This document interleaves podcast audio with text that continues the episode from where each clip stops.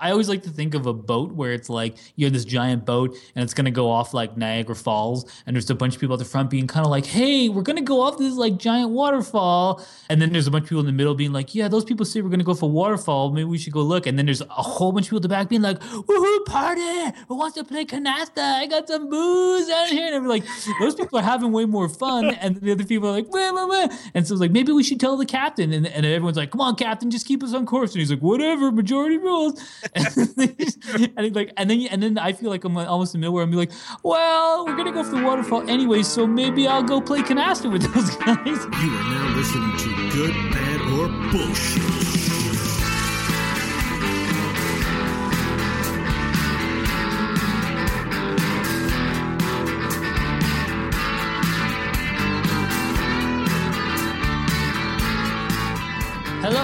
Welcome to Good, Bad, or Bullshit. Random topics, unrehearsed conversation, quality reviews since 2013. Um, I'm one of your hosts today. My name is Michael Hodgins, and the other two hosts, who are always the other two hosts, uh, are starting with Mr. Beau Schwartz. Hello, Beau. Hello, Michael. Hello, GBB listeners. It's an absolute pleasure to be here as always. so, and of course, Mr. Crofton Steers. Hello, Crofton. Hey, how's it going, Mike and Beau and listeners? Did you guys set your clocks ahead for daylight savings time? Nope, I let the phone take care of that. Uh, Yeah, so me I, too. I don't even notice anymore. Just like whatever, you know. I I let my baby take care of it. by by getting up the same ungodly time as normal. Yeah, well, actually, it, yeah, the clock told me it was later, but it felt the same. That's the thing about time. It's just you know a construct, just a tool we created. I, yeah, daylight. I'm I'm really tired today, mostly due to the daylight savings and the baby. Um, the thing is, the thing is, uh, I think we should do daylight savings as a topic. I don't want to show my hand or anything, but daylight savings sucks. Uh, that's that's a good. T- we should add. We should put it in the hopper because that actually is a good uh, a good one to review. Yeah, I, I got I gotta jump in and, and share with you guys another thing that is also sort of not quite a social construct, but it's like um, this idea that we have to drink milk. Um, I think I just discovered this week that I'm, I'm mildly lactose intolerant. In that um, I did some experiments where I would drink a glass of milk and then I'd immediately have stomach pains and have to uh, evacuate my plumbing, as it were. And it's weird because I think I've had this uh, for a long time and I'm only just noticing it now. So I'm like cutting out milk from my diet, which it's kind of like Orville Redenbacher not being able to eat popcorn. you know, it's huge. I love milk. I drink like liters of. That's like the other worst part is like I drink a ton of it a day. It's it's funny that the this is just like because I, I mean. Uh, Andrea is lactose intolerant. She doesn't really drink milk. It's a pretty common thing, and uh, you're like the construct that we have to drink milk. I feel like that's just the milk lobby. That's just like yeah, drink milk. but like you know, It's not fr- really. from my from my remove as a layman and and consequently consequently as a child i mean in school there was a milk program where they mandatorily gave me milk like every day and stuff Yeah, And but that's that's my family is like lobby. my dad's side is like farmer style so like i don't know you don't it's just not heard of like milk It's is a good thing drink milk you know It was also part of the Canadian food pyramid and all that sort of Yeah. stuff, right? again the, the milk lobby. Yeah, but like it, it's one thing to point to all this stuff and say it's the milk lobby, it's the bread lobby, or whatever, but it, it doesn't change the fact that we grew up with it and we've been conditioned to think. Like I agree with what Beau's saying. He grew up and thinks that it's that it's you know you got to have milk. It's part of a healthy diet. I, I guess so, but I mean, yeah, I'm not lactose intolerant, and I love me some ice cream and other milk-related products. But I also have heard that uh, all pretty much all mammals after a certain age lose the enzyme to break down milk, and only humans, because we continuously drink it, some of us manage to retain that enzyme, but a lot just don't after uh, infancy, because no other mammal drinks milk beyond infancy. So that's why we kind of have all these people who like have the stomach pains and stuff, uh, because it's not. It's kind of weird to drink milk if you if you think about it. Yeah, well, I'll tell you, my enzymes are gone. They're gone, man. and I think for the longest time I thought it related to smoking, but since I don't smoke anymore, and I'm still, you know, like it was just it's too direct of a correlation that that I'm I'm certain of it. So I, I like how I like how he attaches everything to smoking. He's like, I just assumed that when the milk burned my throat and shot out my backside, it was related to smoking. well, yeah. I guess you could just blame everything on smoking because it's an ill. Yeah, Um, but uh, it's not always the. But good for you, Beau. Yeah, like, cutting it out is a good way to um to to, to, see if that's if uh, your if your you know bowels improve. So g- good luck with that. Yeah, well, thanks. I'm gonna try and have to change my diet. The other way I'm changing my diet too is um I'm no longer putting sugar in my coffee, which I have you to thank for that, Mike. Ah, you do. Yeah, because uh, you recommended I put honey instead of uh, actual like white granular sugar in my coffee. Yeah, it's the worst. and um, I enjoyed the taste, but the thing is, is that it actually just tastes like coffee without sugar. Like it's closer to that. So I'm making Yeah. that transition as well because I feel like I also intake a lot of sugar. I drink two or three cups a day, not measuring cups, but you know mugs of it, whatever this is, maybe 18 ounces, and that's a lot of coffee. So huge dietary changes on the Beau front. Um, feeling like a new man, and it's only been like four or five days.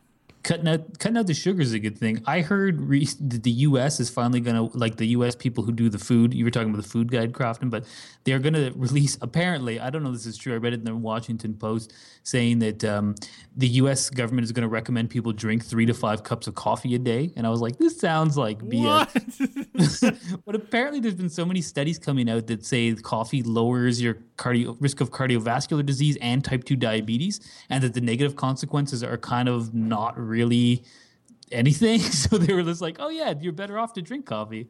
But it has to be three to five. So I'm like, I need to drink more. Apparently, Yeah, just don't put sugar and milk in it. I don't know, like I'm because I'm trying to cut out the other the, the two most popular added additions to coffee. so. keeping it black is, uh, yeah. Crofton, I know, only puts milk in, and that's a, the good way to start. Don't get hooked on the sugar, and then it's I'm gonna sw- consider switching to soy milk. Actually. Uh, that- that's got endocrine disrupt. Okay, well, let's get to a topic. we can ramble. All right. Well, anyways, so now that you've had an update on my dietary issues, let's uh, get on with the show. All right, Mike, we're waiting on you.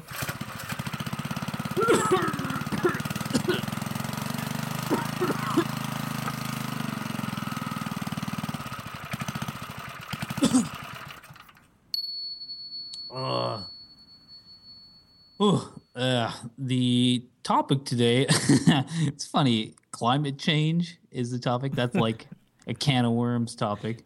It's funny. It's funny though because uh, I was just expecting. I don't know when there's a giant preamble on a topic like like Beau's uh, health and bowel state and all that sort of thing. I kind of assumed that that whatever was going to come out was going to be related. Again, listeners, this is a random topic generator. We do not control uh, what comes out. So climate change, it goes kind of with like recently we've had a trend where we had the outdoor ones and then we had we in, in that was weather prediction in which Beau in his verdict went on a sidebar and shat on climate change if I recall. So this this this no, this that's this not what happened. oh really I recall you saying It that was something like that. that that it didn't exist because we can't predict we can't predict a week in the future of weather predictions. So how can we appro- that is what you said. I Uh, said how- to the layman who doesn't understand what people mean by Oh. it, I think are we take our attitudes about weather prediction and apply it to something like climate change, which is two different things, but I think they're um, conflated to the average to the average person who doesn't know.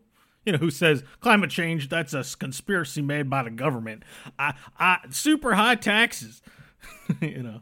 All right. So, what is the difference between weather and climate change? Um, well, I'm not the most informed, but how about let me take a crack at it? Which is, um, weather is like it's like a description of local phenomena. Like when we refer to the weather, we're like, is it sunny? Is it going to be rainy? What are the environmental factors that affect human living?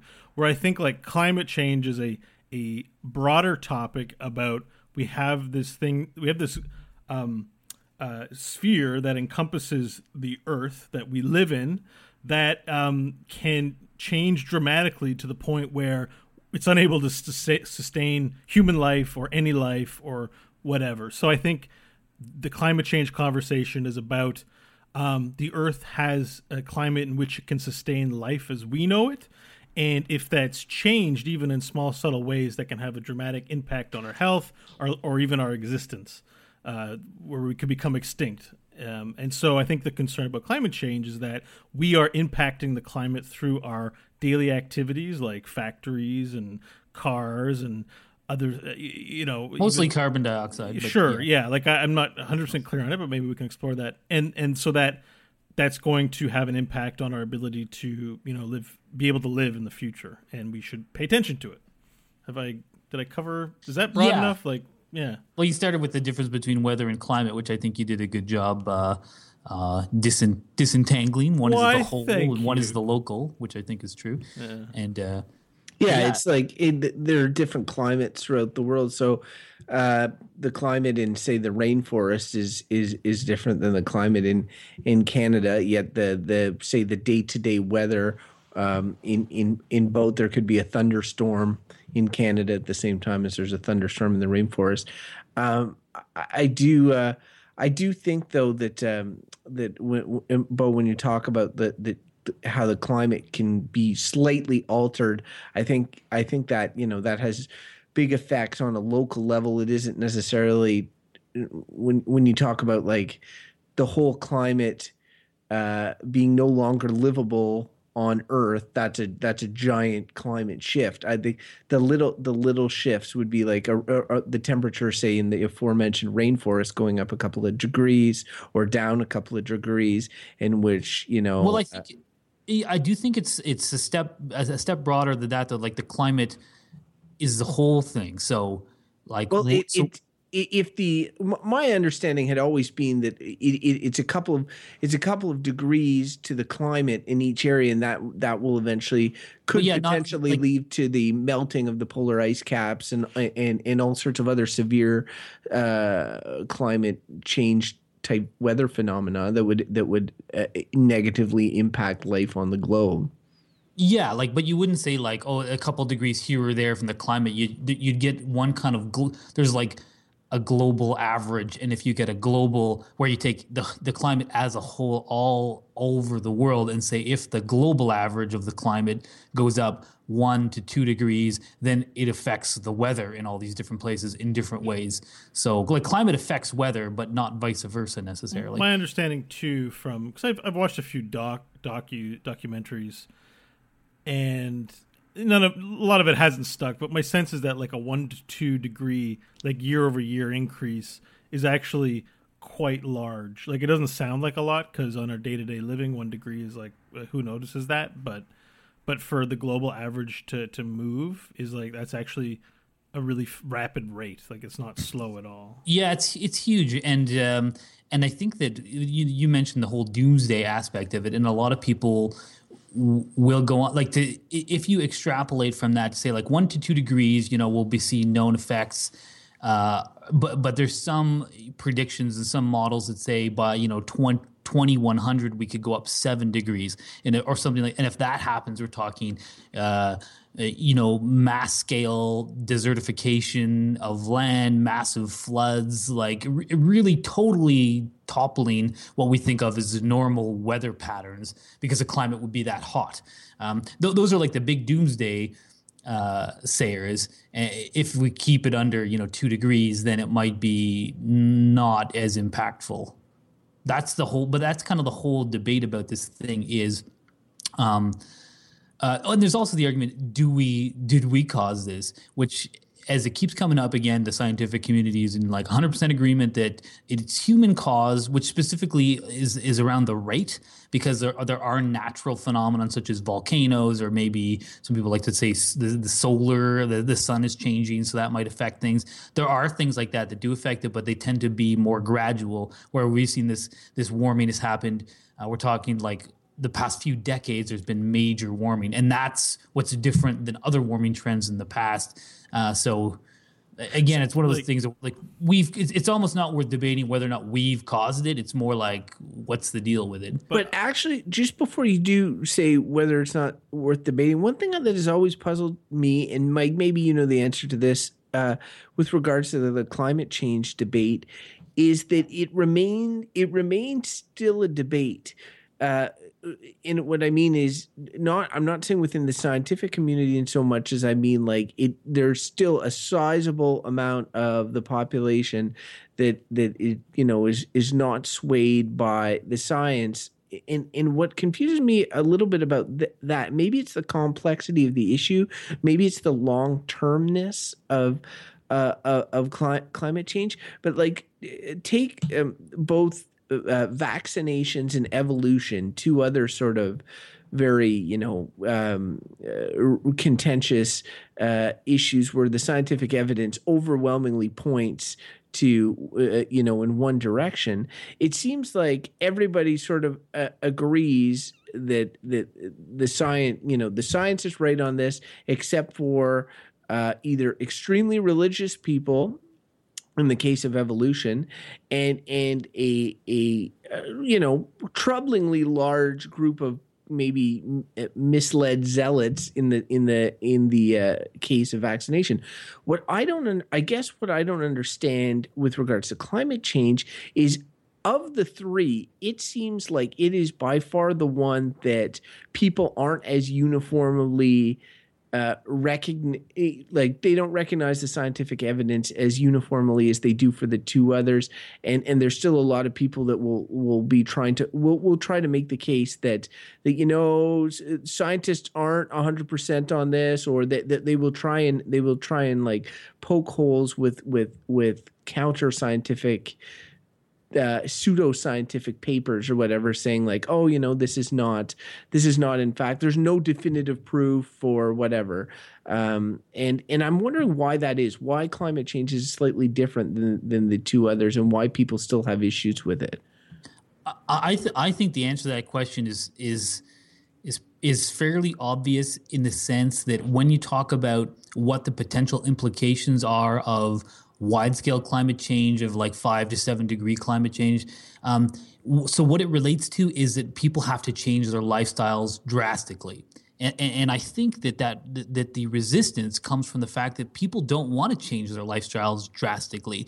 Like for example, all of us, us three sitting here doing this podcast, you know, we live in the um, in Canada, which is one of the uh, highest like per capita pollute global like sort of ecological footprints in the world we are you know we'd have to change our lifestyles substantially. And most people don't want to. Like i, I own a car and uh, I, I should have to get rid of it. You know there's all kinds of things that we that we do that would have to change to actively address climate change. And nobody wants to do that. So i think people before just sort of saying like oh we believe the scientists. Okay let's uh, let's make a mass scale change um, to everything we're used to people i think would rather argue and say well you know come on because it's easier not to change. I, I, think that's why there's the resistance. Yeah it's very simple. There's probably like I, I think it's just human nature sometimes. You have to you know, it's like Bart Simpson knowing that a cupcake does have an electric current running through it that Lisa put there, but still touching it anyways. You know, there's a sense of a lot of the the more doomsday-ish sort of guesstimation or theories by you know well-educated people about what may happen still sounds a bit like fantasy to the more skeptical among, among us who say, so I have to sacrifice this because of this Hollywood movie scenario that might play out because I don't know. I get all my information from evening news and Hollywood films. So, you know, like I think I think if you're not um, if you're not predisposed to trust in the scientific community, or you're just you know very misinformed or part of an ideology that just won't support this without actually seeing I don't know some giant wa- you know some giant wave of snow annihilate a country. Um, you're just going to sit there and be obstinate, and and and that goes for companies as much as people, you know, considering, I guess, you know, companies are not incentivized to do good Samaritan things in a great many cases.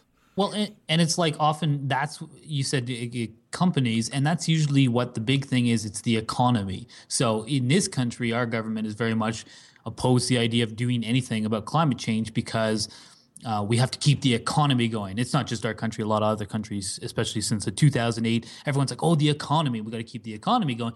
And of course, to do that, you got to keep manufacturing stuff, and uh, not not that we're ever going to just stop manufacturing stuff, but y- y- really um, regulating companies to reduce their emissions is going to have an impact on those companies, and they say we're going to have to lay off workers and blah. So it's like the climate versus the economy, and the economy always wins because it's very short term. You know, it's people's paychecks. So they're always going to be like, well, yeah, I don't want to lose my job. So uh, it's harder to see the climate change things because it is long term. Like when they say by 2050, uh, or 2100 most people are like well whatever i'll be dead by 2100 and it's unfortunate that that, that we don't care about the next generation I, I think a lot of people I feel like that's something I would have said when I was in my 20s, you know, like, oh, who cares, whatever.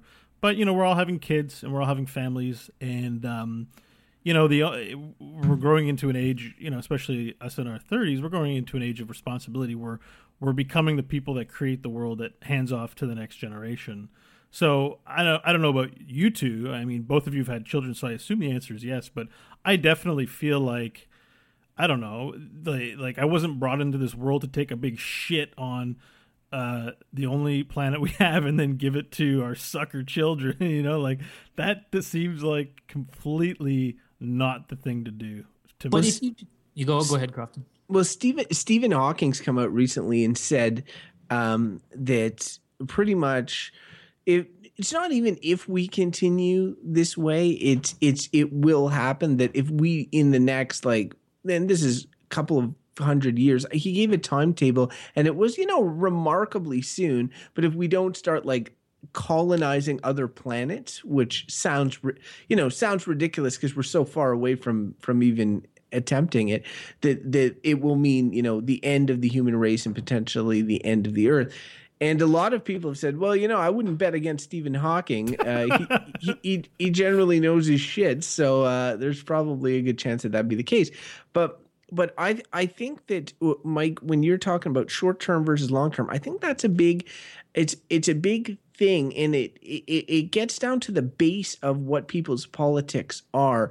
And it often um you know the conservative versus liberal uh uh, politics in the sense where conservatives are are, are more against change, more, more conservative, and liberals are, are more likely to to um, to engage in change for perhaps the the overall betterment of society, which can sometimes lead to growing pains. And the thing is, I've been fortunate in that I've always had a stable job and a job uh, in, in in the public sector, which is a very stable stable sector, and I've never had to really worry about where my paycheck is coming from tomorrow. So this is like a fear or a concern that I personally don't have never had had to deal with. But like in this country, when when sort of trashing climate change or when putting it on the back burner in terms of dealing, you know, dealing with the immediate threat, if you will, the immediate concern that that economy or economical issues, it is more to allay fears that people have with regards to losing their job and that sort of thing. It's just something I, you know, I can't relate to, and I like thinking about the long term with regards to, you know, the environment. I'm environmental concerns uh, are are foremost in, in my my thought. So that's why, like, I really don't understand that that that choice. Like, but really, it, it's the one that is essentially being being forced on everyone at all turns. It's like economy or fight climate change. You can't you can't get them both. Choose one. yeah, know? it's it's so it's so strange because I and I'm I haven't heard a counter argument against climate change that resonates with me.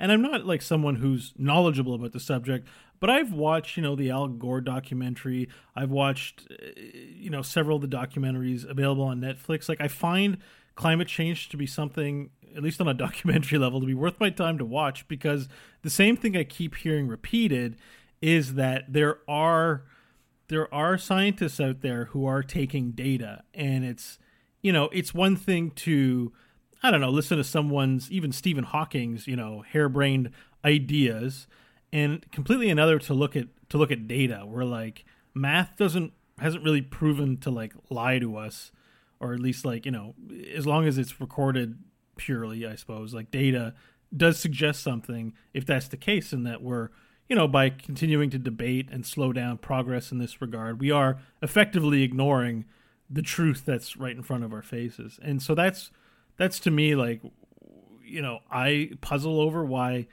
there isn't more attention on you know why puzzle. I mean you said mike the answer was oh it's the economy but you know what our leader like we're the we're the masses you know what we demand our leaders will give in in order to retain their power. So we're not demanding it enough i don't think well, that's absolutely true. We're not demanded enough, but and nor will we. Like that's the there's always a faction of people who who will the, the ones who are out there sort of saying like we need to do something and protesting and and it always falls on deaf ears because I do think that the majority of people, at least in the first first world, don't really want to do what it takes. Like the change that's required to address this is huge, and that's what it comes down to. So as much as we're like sitting here being like, "Oh yeah, climate change. Why why is there a debate or whatever?" Um, if if it came down to what would need to change, it, it would affect each and every one of us like a lot. We you would you would feel it in your day to day, and and most people just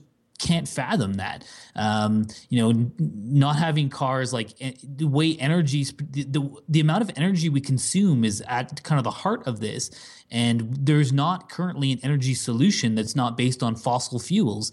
So we'd all have to have less electricity in our houses. How are we going to heat our houses? Uh, I like watching TV. My computer runs on like, you know, there's so much affected by it that, people have to be dragged kicking and screaming into it because frankly we're like living in the essentially the luxury of all this energy from oil. And to give it up involves giving up our lifestyles. And people don't want to. You know you can if you go to someone and say like hey how would you like to live in a much smaller house that's colder most of the time have less access to electricity not have a car? Uh, most people uh, and you have all that stuff now most people are like well you know uh, i kind of like my life the way it is so screw you yeah, so and they then, all they all move out to the suburbs or to even more rural areas. I mean, I, I've known people who live in like you know the country who drive in an hour to work, drive home an hour to work because well they don't want to live in the city where they're going to get that small place to live. They want the privilege of ha- having a country lifestyle but be able to work in the city, and that comes at a at a price, and that's people consuming fuel on a daily like, basis. You know, I think those. I look. I think those are big things uh, and if we were to make a drastic societal shift, and I think Mike's right in saying that that is unlikely that everybody's going to get on board for that, and I think that that's why, by and large, plants target the the big polluters first and foremost. And what frustrates me is that I feel that that, that that choice that I was talking about about economy versus environment is not necessarily one that needs needs to exist in terms of at least making some steps. And we could be past. There's always dates thrown around, and I think this is one of one of the things that people who are who are um, uh, anti climate change or anti like awareness of climate change, if you will, will always point to. Like there's D days and and and, and this sort of thing that the plans work towards, but those plans target the the big polluters. Uh, uh, first and foremost. And I do feel that a lot of these, you have giant manufacturing plants, you have uh, um, ways of extracting fossil fuels that I think could be done. I in in a, a more uh, energy efficient fashion. Uh, there's also all, gr- the green industry, energy industry is growing, but there's other there's other ways on that level before going down. Like obviously, you want every individual to contribute, but it realistically the easiest thing to regulate would be the industry right it, and and i think that right right now you're seeing uh, companies pretty much say oh you know we could we could do these things, but uh, we would immediately take a huge hit to our bottom line, which may or may not be true, and I think in many cases isn't. And then they'll say we'd have to lay off X amount of workers, so you better just not do it, and then then it doesn't get done. Like, eh, and and my my concern and maybe this is selfish has less to do with me and more has to do with these big companies that I think should be should be you know spending a little money to pollute less that they can but, afford. But they actively it's not only that like they actively combat those co- competitors because if you're like if you're a new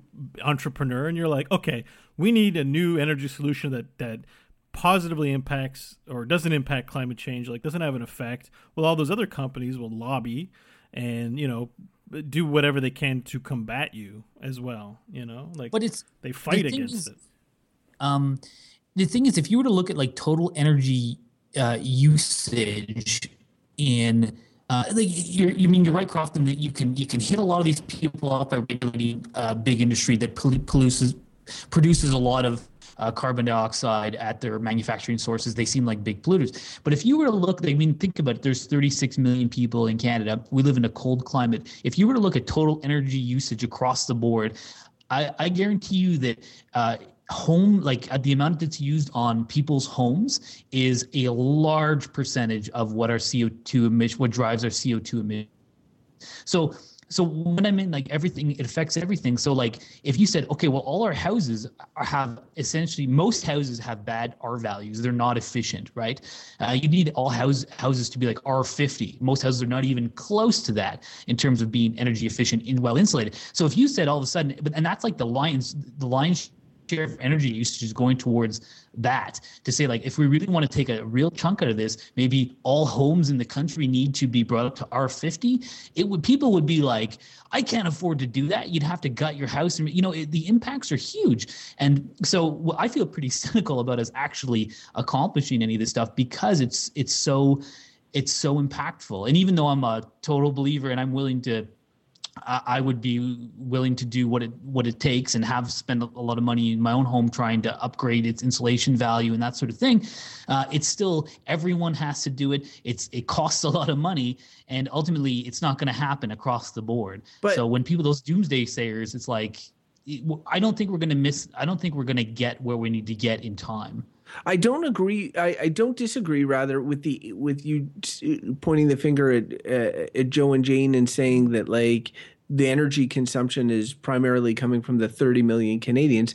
That you know that's true, but I do I do think that like industry uh, is is where where you've got to go because I think that they can make changes um, that will trickle down and like even even if it is unfair because you I know you and me uh, uh, uh, can afford like if somebody comes up to us and says hey you need to retrofit your house to this extent to combat global warming we could afford to do that but not everybody can right? And so so I think that even if you grandfathered it and made it a, a building code moving forward that all new builds or and even renovations of a certain you know uh, size um, would involve you know doing.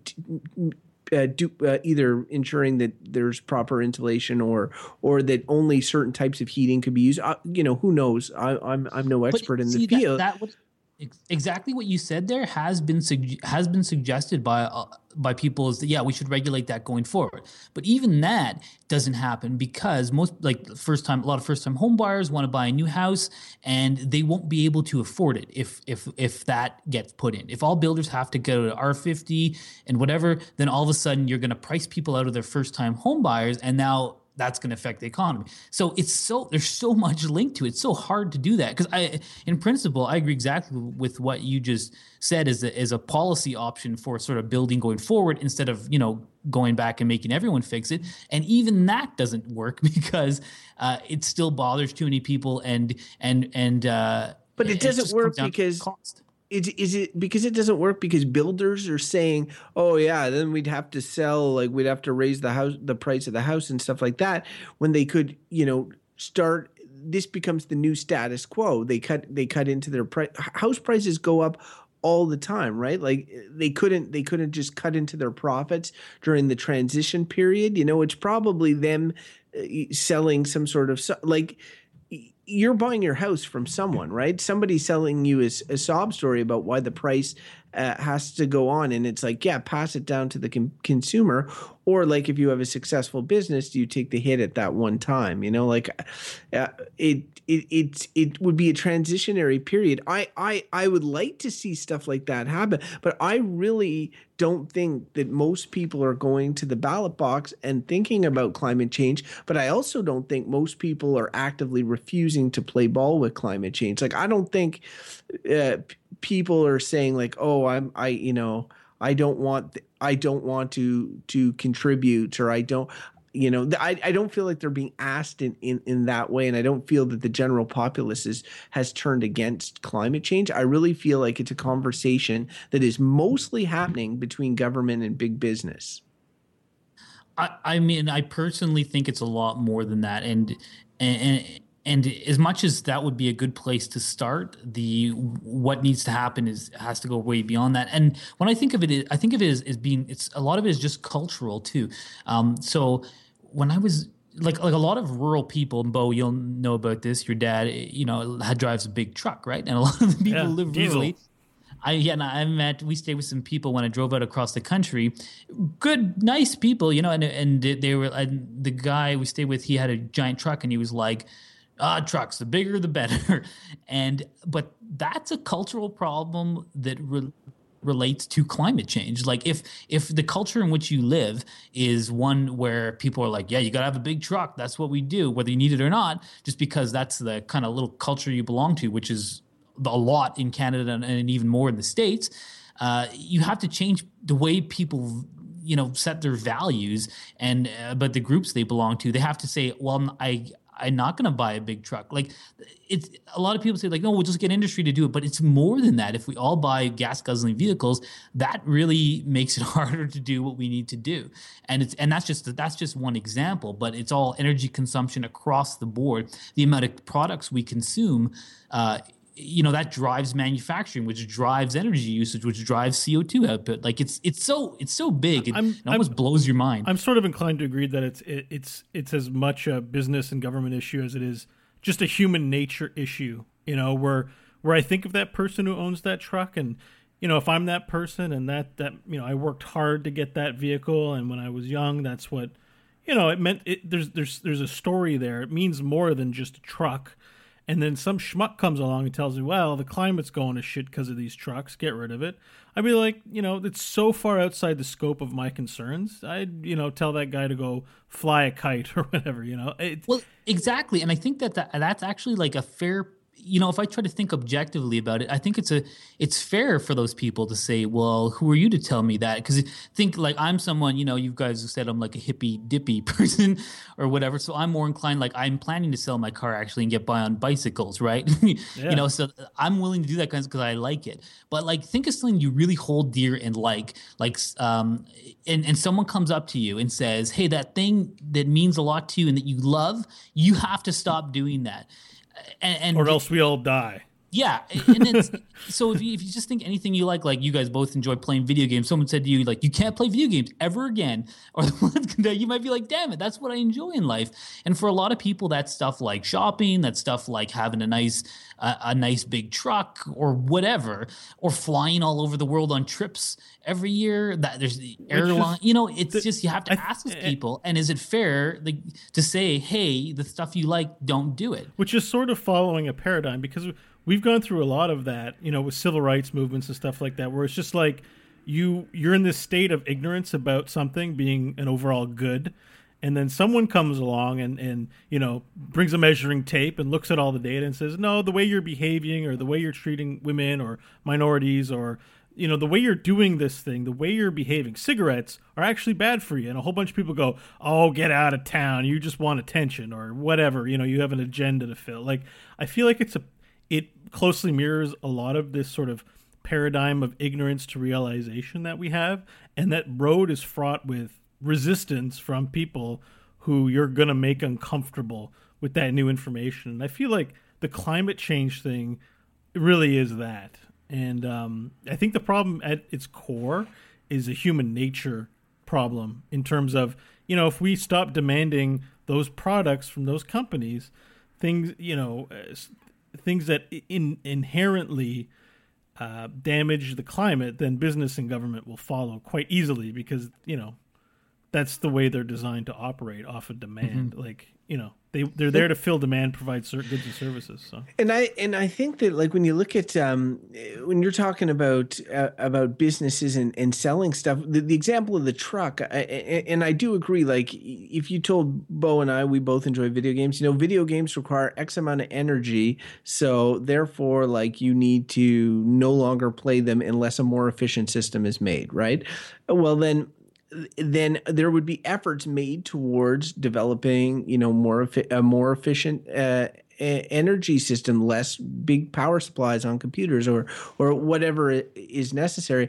And I think that like advertising and marketing like it, like Beau said with the tobacco example they'll, they'll try to they'll try and sell you stuff and and a lot of people who want trucks and who who live out in the country they sell this sort of you know farmer's ideal of blah blah blah you want your big truck even though you may not need it. You may not have a farm anymore but you know what? You still want your big truck because you saw Sam Elliott narrate that one commercial right?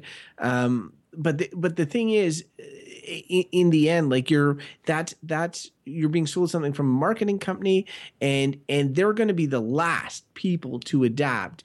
Uh, it, once the cigarettes have been proven to you know extremely toxic and everybody's aware only then will they even even after that it, it takes regulation on the marketing industry. So like the amount of steps to get and and and this is sharing in a bit of my cynicism to to get from where we are now to where we're like uh, you know regulating essentially commercials to say like you know you can't promote gas guzzlers um, as, as, a desirable as a desirable thing because we're all moving towards you know efficiency and and energy consumption. Uh, that's that's uh, that that it just feels like we're miles away. I think we are. Uh, I got one more thing I, I need to say to kind of frame uh, this a little bit. Um, so so talking about I agree. I think we're not going to hit our targets. So then th- there's two ways to look at climate change. There's the um, there's the can can we change our behavior to stop uh, to stop it before we get there?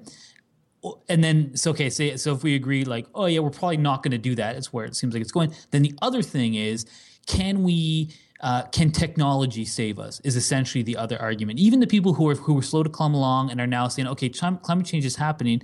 What they're kind of doing is is they still don't want to change. And They're just thinking like, well, maybe again, uh, the economy or capitalism can save us because if it'll drive technological innovation so maybe we can find technological ways to sequester the carbon so we don't have to change our lifestyles or to make uh, vehicles that are appealing and don't use you, you, you know that that's the other that's the other end of it is to be like hey well it's going to happen where can technology save us? is the other big sort of question and that's a big question mark because um, the, right now the technology is not there to either get rid of the carbon or to manipulate the climate to come back and cool down which might have all kinds of implications. And so it's just but i think some people are putting their eggs in that basket because at the moment it seems like the change required to stop it before it happens is too hard. People don't want to do it. They're just not going to happen. So instead, they're just like, well, let's hope.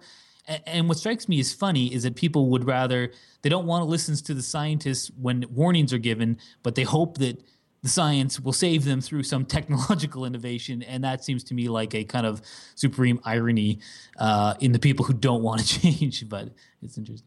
So, I mean, do you guys have any, uh, any comments on that? Do you think we should get to verdicts? And this one is difficult on verdicts because um, it's not like in our conversation, like we're questioning is climate change exist.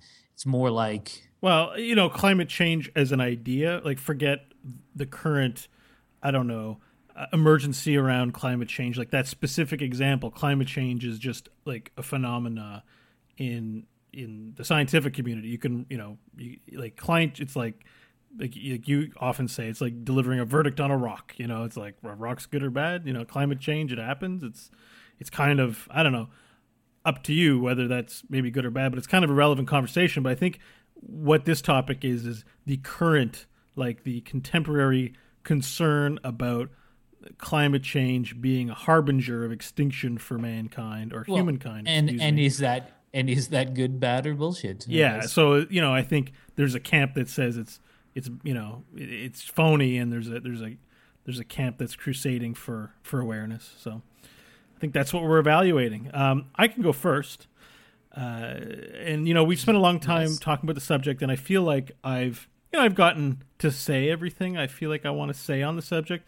But the one thing that did strike me was um, and crofton you might appreciate this at the the top of the show you said well how does climate change, you know, I, I, you figure this conversation about milk is somehow going to relate to the topic, but no, it's random. But you know what? I'm going to tie it together and say that, you know, if if the Earth were a person, or if our yeah, if our atmosphere were a person, then climate change is like me continuing to drink milk all the time and getting stomach aches and just not, you know, not investigating, not knowing that that's what the cause and doing that for a long, long time until eventually something clicks and we get it. And to me, uh, that's what climate change is going to mean for people. I think at various stages, you know, some people, early adopters, are going to be like, yeah, mm-hmm, here's the data. Climate change is a thing. We better start, you know, doing something.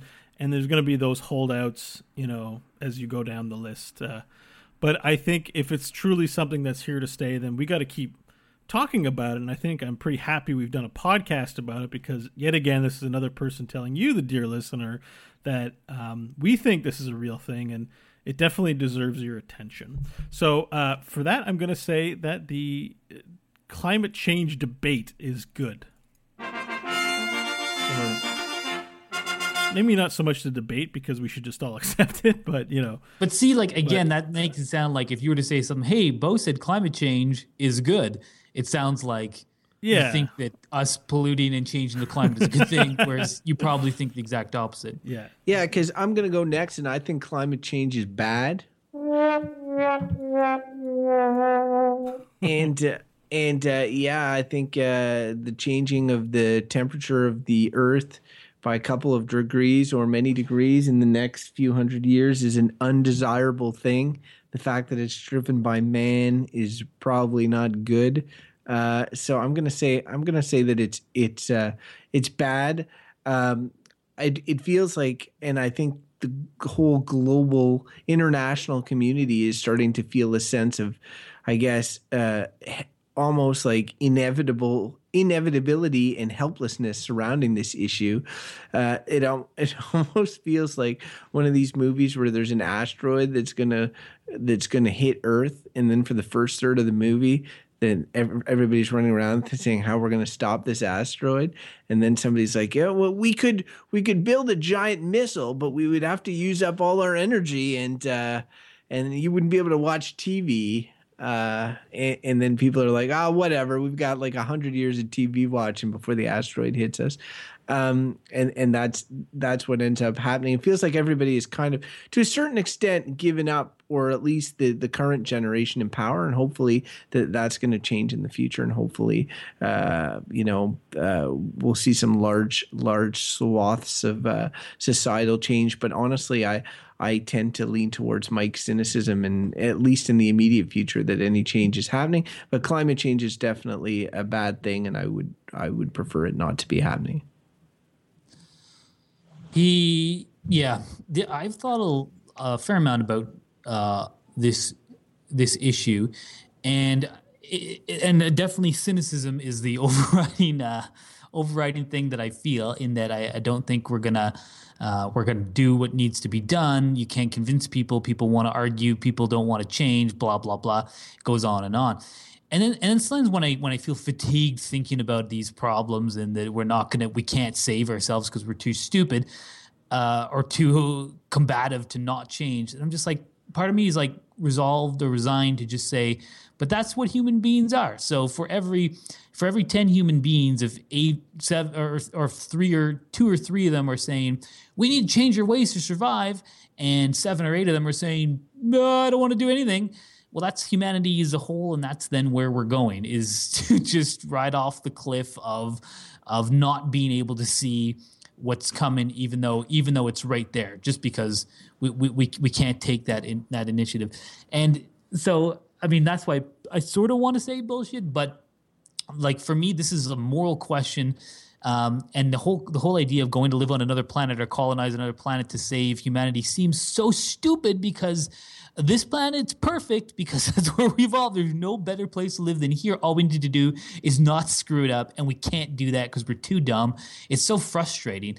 Um, we would still live if we didn't have big trucks and you know had to commute in buses more. You know, it just drives me insane. So I have to say that climate change is bad And I'll just add to that because Beau had the kind of different context in the, the climate change debate. He said it was good to have the debate. I even say the debate's bad at this point. We need to be moving beyond the debate and taking action. And our leaders, unfortunately, cannot do that because of short term thinkers. So the whole thing is just strikes me as bad.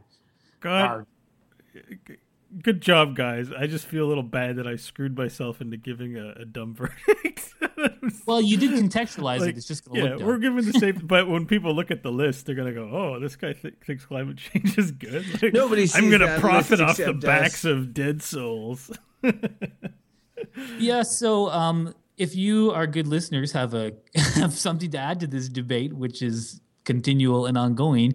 Uh, we would like to hear uh, from you about anything we've mentioned on the show or anything we've forgot to mention. You can get in touch with us at email at goodbad uh, goodbadbull at gmail.com. Our website is goodbadbull.com. And you can tweet us on Twitter at goodbadbull. And also like us on Facebook and, and share any of your thoughts uh, with us there. We'd love to hear from you. And uh, guys, if uh, if any of our listeners want to get in touch with either you personally, Crofton, where could they find you? Well, as the climate changes, my Twitter account never does. It remains at Crofton Steers on Twitter. And Beau? Uh, you can find me at Beau Schwartz on Twitter. Uh, yeah, follow me and I'll follow you back. And you can't find me because I'll be off in the woods digging a shelter to try to weather out the coming global warming apocalypse. he won't have you're, to go far. He's halfway there already. In the woods. You know yeah. what I yeah, sorry. You know what I find funny is that like cuz the Stephen Hawking thing I can't like go of. So everyone's like, "Oh, Stephen Hawking, he's a smart guy. He's like the smartest man on the planet." He's saying that we better leave the earth and I just have this picture of my head of humanity, you know, eh, putting so much ener- energy into like a harder solution to leave the earth and populate another planet rather than just change their behavior. Just, you know, it's kind of like. That, but if anything, that contextualizes how stupid we are as, as, as a whole to be like it's probably easier to just take like a bunch of people who can and just go to another planet and let all the idiot portion of humanity sit here and just die it's easy to do that that's to pro- change everyone's mind. But, but, no, that's got to be the harder way to do things. Right? I, am pretty. I'm pretty sure I've told you guys this story before, and uh, uh, apologies to our listeners if I've already told it as well. It's really quick, but. Uh, when I was a kid, um, I was the first one of three brothers to get his own bedroom. Uh, and it was the smallest bedroom in the house. It, it was the one that had the crib and all that. And then uh, we did an extension on the house and and uh, uh, I was as the eldest given the the option of, of, moving into the biggest bedroom except it was with the caveat that I had to clean my current room which was a mess. And I was like eh, I don't really want to do that. So I ended up staying in the smallest room while my two brothers moved into the bigger rooms because they would clean their room. I think there's a lesson there for me. I just can't determine what it is. You're like, uh, I'm just going to go down in flames with everyone.